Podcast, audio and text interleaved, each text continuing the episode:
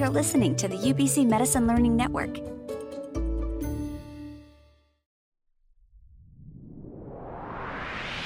Hello and welcome to the Center for Rural Health Research podcast. I'm your host, Nicholas Lloyd Cusick.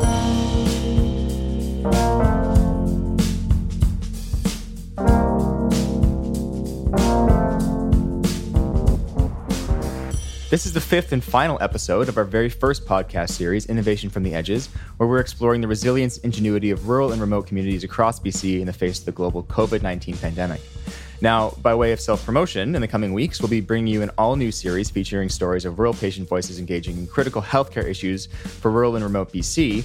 But before we shift gears, we felt it would be fitting to tie off this mini series with a broader look at the human stories in rural communities in the COVID era. So, to help with that, today we're joined by Jane McKenzie, the program manager for the Salt Spring Art Council on Salt Spring Island. Welcome, Jane. And for the past few weeks, Jane and her team have been collecting stories and poems and pictures and lots of other contributions, all showcasing a wide range of personal experiences of local island residents in a project called COVID Chronicles. So, again, thanks so much for taking the time out of your schedule to talk with us today, Jane. It's a great pleasure to have you in the program. Um, Thank you very much. I'm happy to be here. I wonder if you could just kind of get us going, telling us a little bit about Salt Spring Island as a community. Okay. Well, Salt Spring is uh, obviously one of the Gulf Islands. It's the largest Gulf Island. So we have the only high school for the Gulf Islands, so all the students come here. Um, we're a population of about 13,000, but that generally doubles in the summertime when we have summer residents and tourists. So we're a very tourist based uh, community, and we also have a high percentage of retired people on our island. Um, we have mostly rural neighborhoods, so people are living on acreage generally. We have a town site which uh, has the schools, an old town hall where we ourselves are um, have our offices, and a shopping area all on a harbor front. So we also get a lot of boat traffic. Um, we have some thing that we're pretty famous for, which is our summer market. It happens every Saturday, although we're not sure what's happening this year. Mm-hmm. Uh, and the the theme of that is make it, bake it, grow it. Um, so everything there has to be handmade mm. or hand grown. Um, and uh, I guess our population base is, like I say, retired. Uh, a lot of farmers, like small farmers creative people and alternative lifestyle people. Mm-hmm. Uh, a vibrant community, as you've painted it, for sure. Uh, and one thing you've mentioned uh, in particular, as you know, this time of the year rolls around, the temperatures are rising, and people are kind of getting a little antsy, especially having been cooped up inside for the last couple of months, and with Salt Spring being such a a, a tourist destination internationally yeah. and from within people from BC. Um, how is the feeling in Salt Spring? First of all, how has it you know kind of changed since COVID emerged, and how are you feeling the difference between how it feels now and how it normally feels? Oh well, I would say it would first. I would just say for us, it's probably been less of a change than in the city and in other communities, just because uh, you know we can go outside in our acreage. I mean, we're pretty privileged, really. We can go outside and not feel that we're stuck in the house. We can be out and about. Um, it i think a lot of people have actually really enjoyed having not a lot of tourists around it's like we have the island to ourselves um, however there's a lot of tourist based businesses so mm-hmm. they have definitely been impacted and i'm sure they have a completely different feeling about it um, we're really lucky in that we have a lot of like bakers, bread makers, farmers. So I've noticed personally for myself, I go to the supermarket less because it was such an ordeal mm-hmm. to go in, to line up and all, you know, masking and all that. So it's so much easier to go to a farm stand. Um, and then we're suppo- supporting local businesses um, that are growing food. And I think it sort of touched on issues of food sustainability, food security. And uh, I know some community gardens have happened in neighborhoods because we have had to think like you know on an island what if we can't get mm-hmm. food transported to us? So um, and we're really a, a bunch of um, self-starters i would say. So um, i've enjoyed kind of going back to going to one place to get my bread and my baked goods another place to get my produce we can eat we can even get meat that's local. Mm-hmm. and, and, and you kind of touched on something interesting i mean in terms of uh, food supply. I think a lot of communities are, are, are realizing that this COVID situation is kind of like a um, a case study or um, I don't want to say drill because it's very real, um, but of you know what happens if supply chains are disrupted, whether it's due to climate change or anything else, um, yes. or another pandemic. And, and, in some ways, hopefully, this can be kind of um, an experience where people realize the solutions and then can draw on them if and when they have, have to again.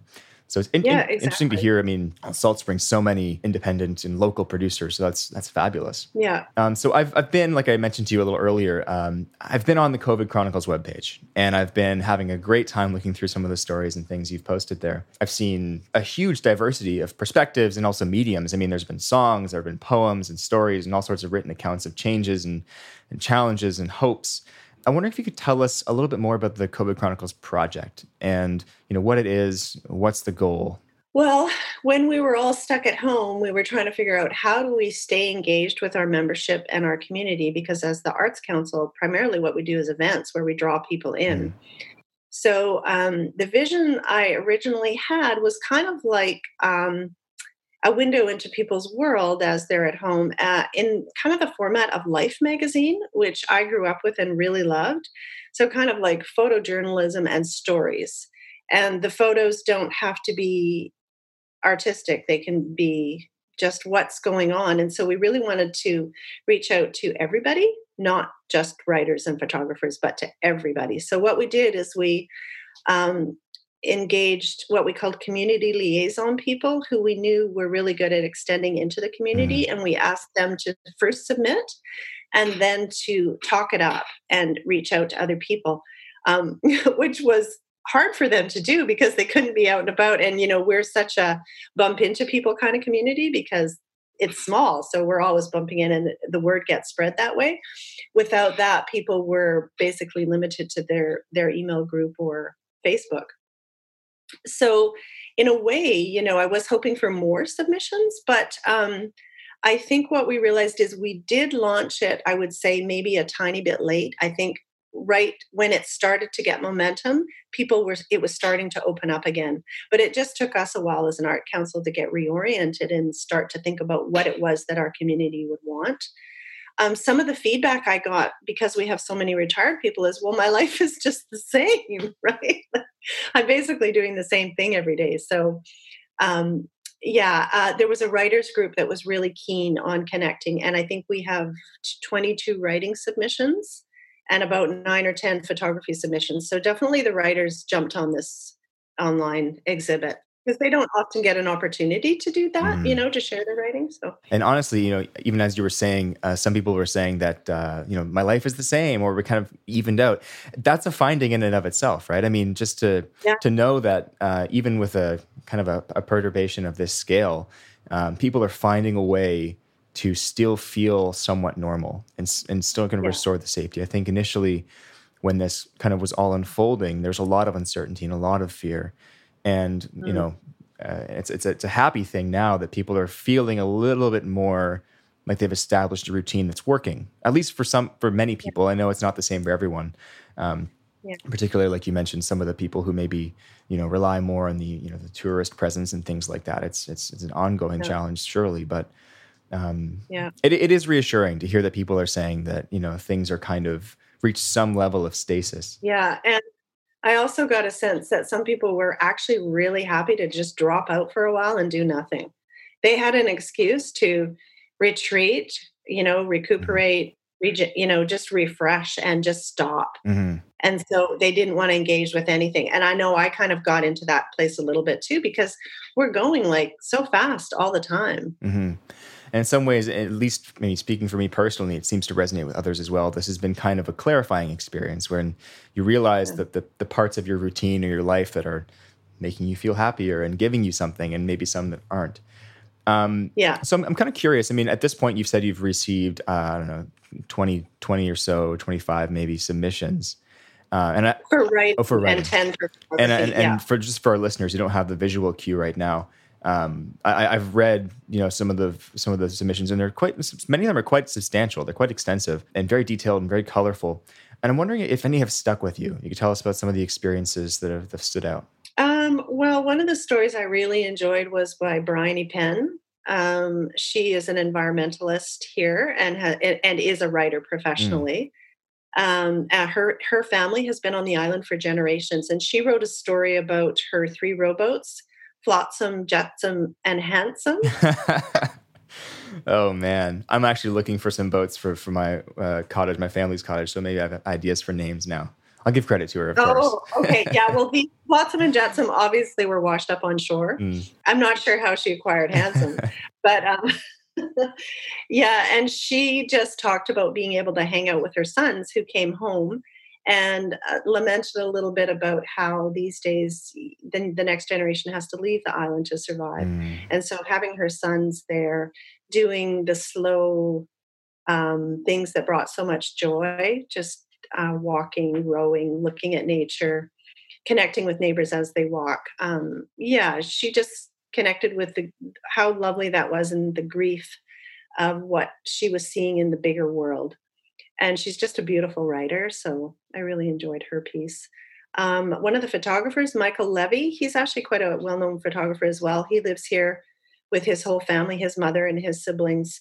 And uh, he went around, he managed to capture a lot of empty spaces, um, which you, you know, we're a very social community. You don't see our spaces empty very much. So um, that was, those are pretty haunting photographs. Mm-hmm. So those were a couple of my favorites. I mean, yeah, I, have um, I, I, recall now um, seeing uh, pictures online of like the Trevi Fountain in Rome with like seven people yeah. around it. You know, it's it's it is kind of haunting. It's interesting, and I think also yeah. you've you've touched on um, some of these stories have touched on something else that I think people are feeling rather broadly. It's kind of paradoxical. I mean, it's supposed mm-hmm. to be mm-hmm. social distancing, physical distancing, but in some senses, because of the the lack of other options and and you know maybe there's some element of recalibrating and focusing on what's important in life. I think in some senses this this situation has brought families closer together, and you know I'm for example, I'm on Zoom calls all regularly, all the time with my whole family, uh, which never really okay. happened before. I mean, we obviously we were in touch, but bringing everyone together all the time. Yeah. And even like you mentioned, you know, kids moving back to their parents' houses because they're working remotely or they're out of a job for now. Um, yeah. Which I think is is is a is a big silver lining of this whole thing. Um, it totally is. We're seeing a lot of kids returning. Mm-hmm and they may be staying because there a lot of their university courses are online so that's really nice because we generally u- lose all the 20 you know 19 mm-hmm. to 25 we lose they're gone so that that's really nice however it has brought up some housing issues because we already have a bit of a housing issue where we don't have mm-hmm. um, places for people to stay so now families have their kids coming back. So yeah, it's a uh, it's a it's a shock from the empty nest. Um, but yeah. maybe you know hopefully some of the the population coming back and staying for a time will help. You know some of these businesses as they slowly open again, they'll have mm-hmm. you know maybe not as many tourists, but maybe they'll have more locals um, around. Yeah. Maybe. Yeah. Uh, especially if there's nothing else to do except go buy muffins and eat them at home with your family, right? So. um, which is nice. And uh, of course, you have the closest access to some of the most beautiful nature in the world, which is a huge oh, benefit. It's yeah, it's a pretty wonderful place to be stuck. and earlier you mentioned that uh, Salt Spring is home to the only high school in the Gulf Islands. Yeah. And uh, you also mentioned something to do with um, supermarkets. And just before we started recording, it turns out that your yeah. son has graduated from high school yesterday. Congratulations to you and him.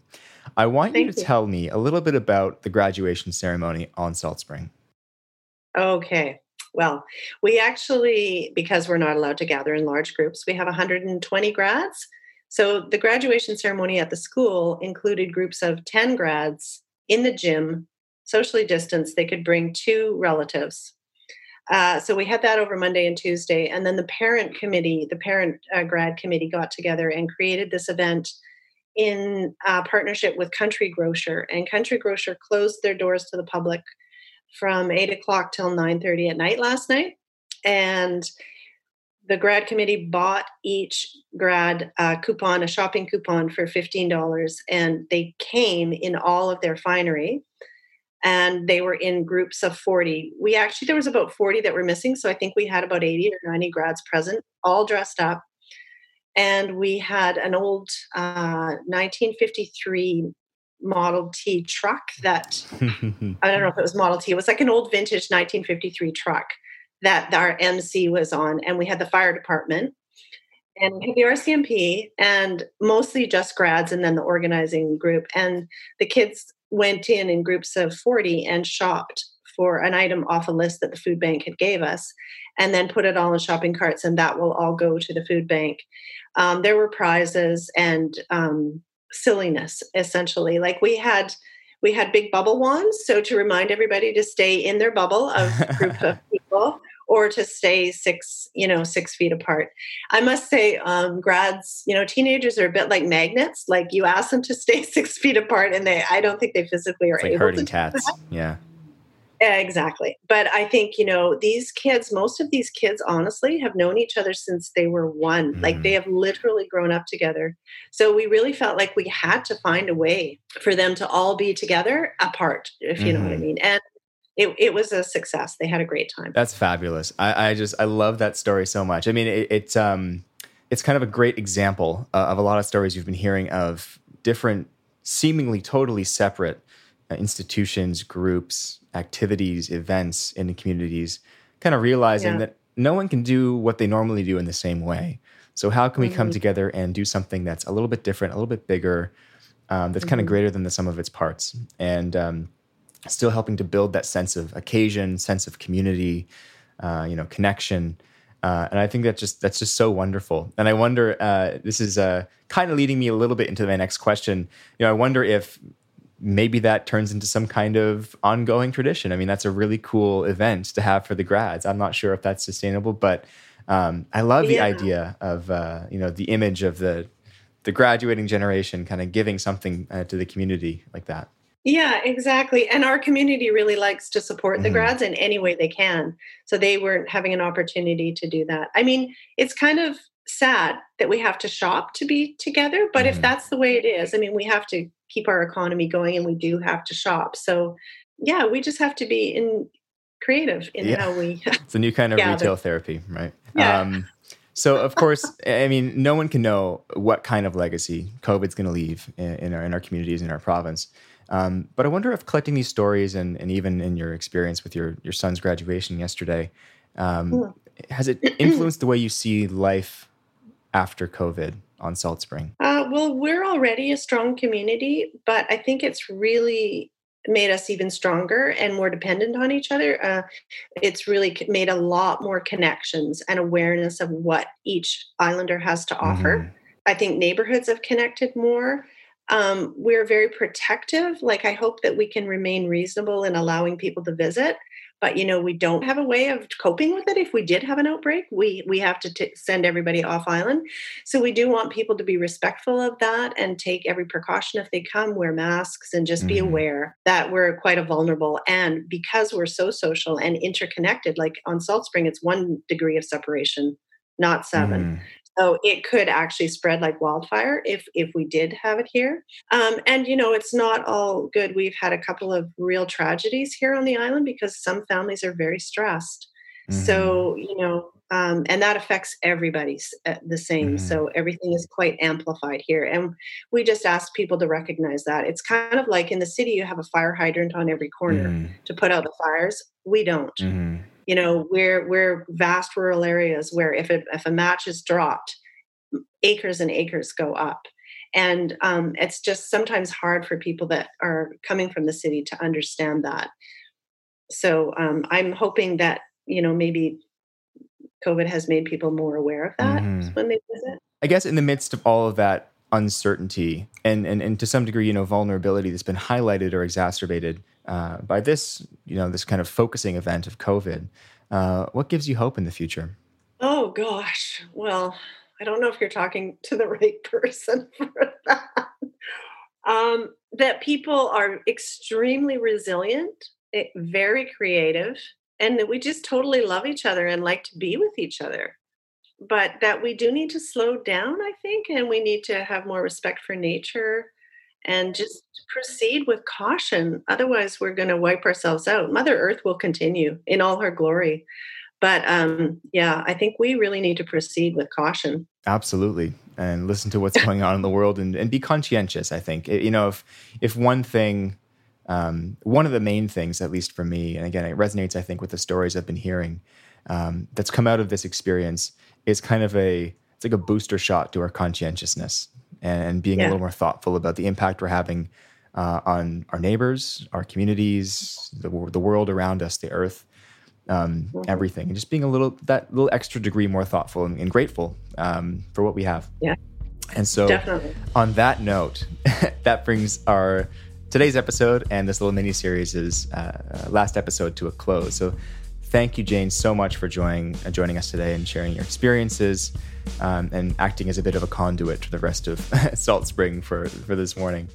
Um, and for our listeners out there, uh, you can find this recording and future episodes uh, on the Center for Rural Health Research website at crhr.med.ubc.ca,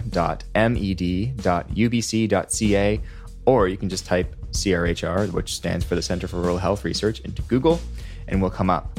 You can also find us on Apple Podcast, Google Podcast, and Spotify if you search for CRHR. So, uh, and also, again, another little shameless self plug be sure to look out for the next uh, CRHR podcast series, which will explore real patient voices and engagement in health issues in the coming weeks. Until then, thank you for listening. Thank you, Jane, for being here, and take care. Thank you very much.